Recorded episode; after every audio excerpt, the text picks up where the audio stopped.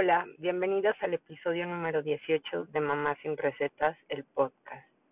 El día de hoy les voy a platicar de las lecciones de mi bebé que no llegó. Pues bueno, quiero empezar diciendo que es un tema sensible. Si tú estás pasando por una pérdida gestacional y sientes que no es el momento de escuchar esto, siéntete libre de poner pausa y elegir otro momento que sea mejor para ti. Ahora sí, les voy a contar. Hace tres años me di cuenta que estaba embarazada de mi segundo hijo y fue una noticia que me llenó de emoción.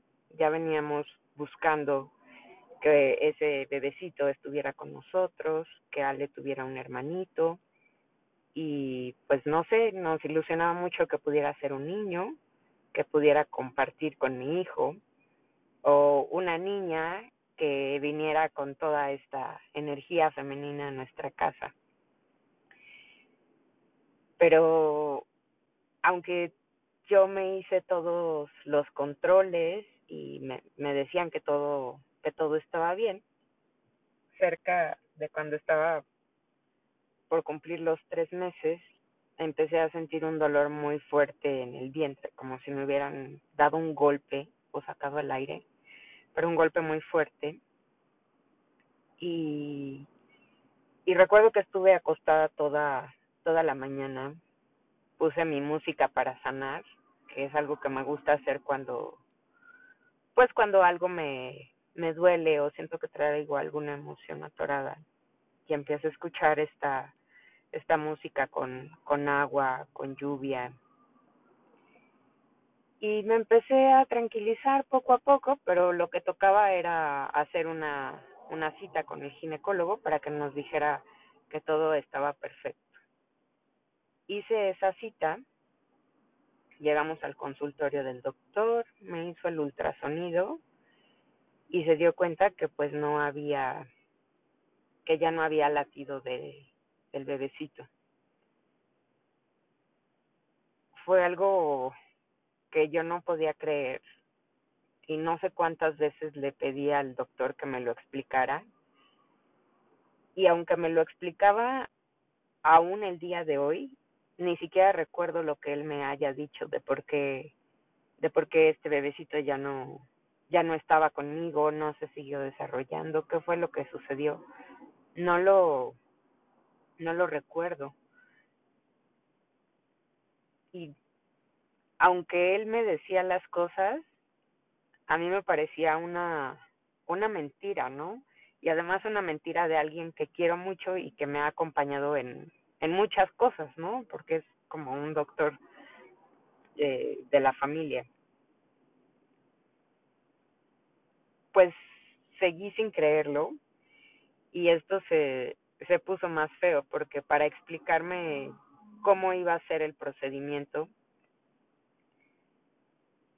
supongo que él lo hizo porque él es muy aterrizado en su forma de hablar y siempre quiere siempre quiere que entiendas las cosas, ¿no?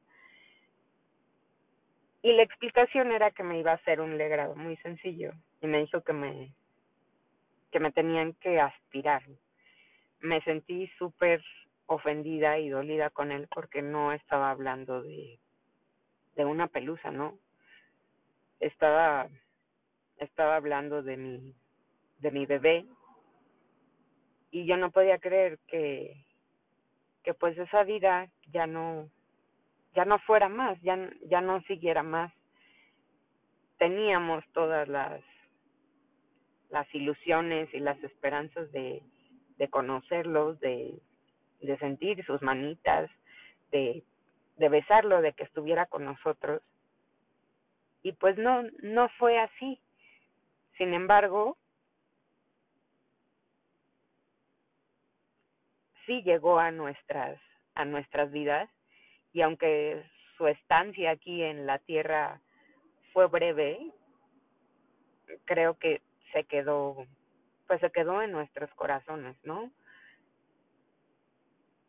Es muy fuerte todo todo esto desde el punto de vista de la de una mamá porque tú estás sintiendo la vida dentro de tu cuerpo y después cuando cuando esta vida no continúa, pues también estás sintiendo la la muerte dentro de tu cuerpo. Y eso fue algo que yo entendí mucho tiempo después cuando lo platiqué con una amiga especialista que hizo una colaboración precisamente para para mamá sin recetas. Y dije, sí, pues por eso es tan difícil.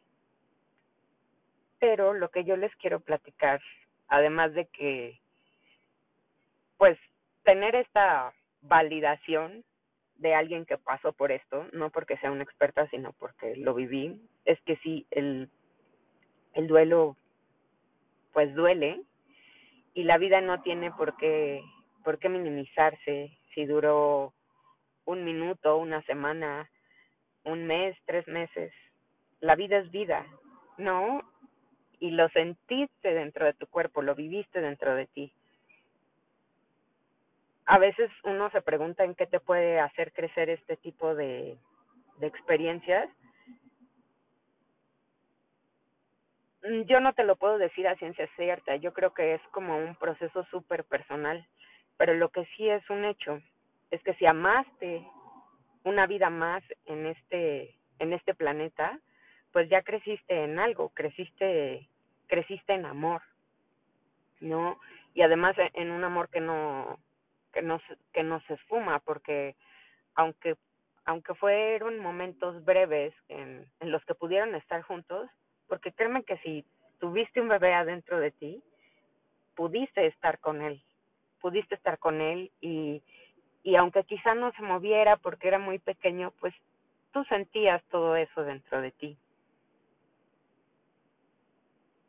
La vida es vida y esto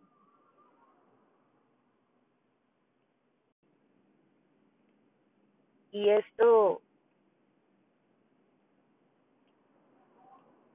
está bien hay que honrar justamente justamente esa vida que ahora continúa en otro lugar, pero que te dejó a ti toda toda esta luz, toda toda esta presencia, toda esta esta pureza, estas ilusiones, este este amor.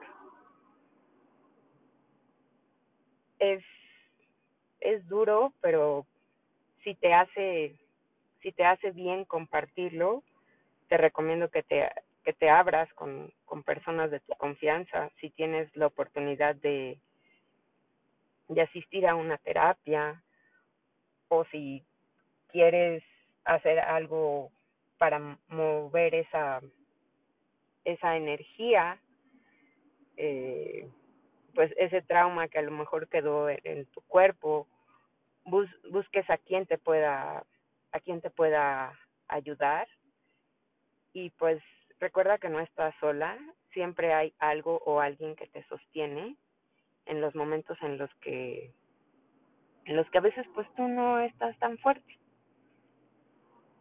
Gracias infinitas por acompañarme en este episodio y recuerda que si quieres leer un poquito más de esto puedes entrar a mamasinrecetas.com y poner en la lupa eh, duelo y ahí encontrarás el post de nuestra especialista Areli o bien informarte de fuentes que también sean profesionales y confiables. Aquí estoy. Gracias.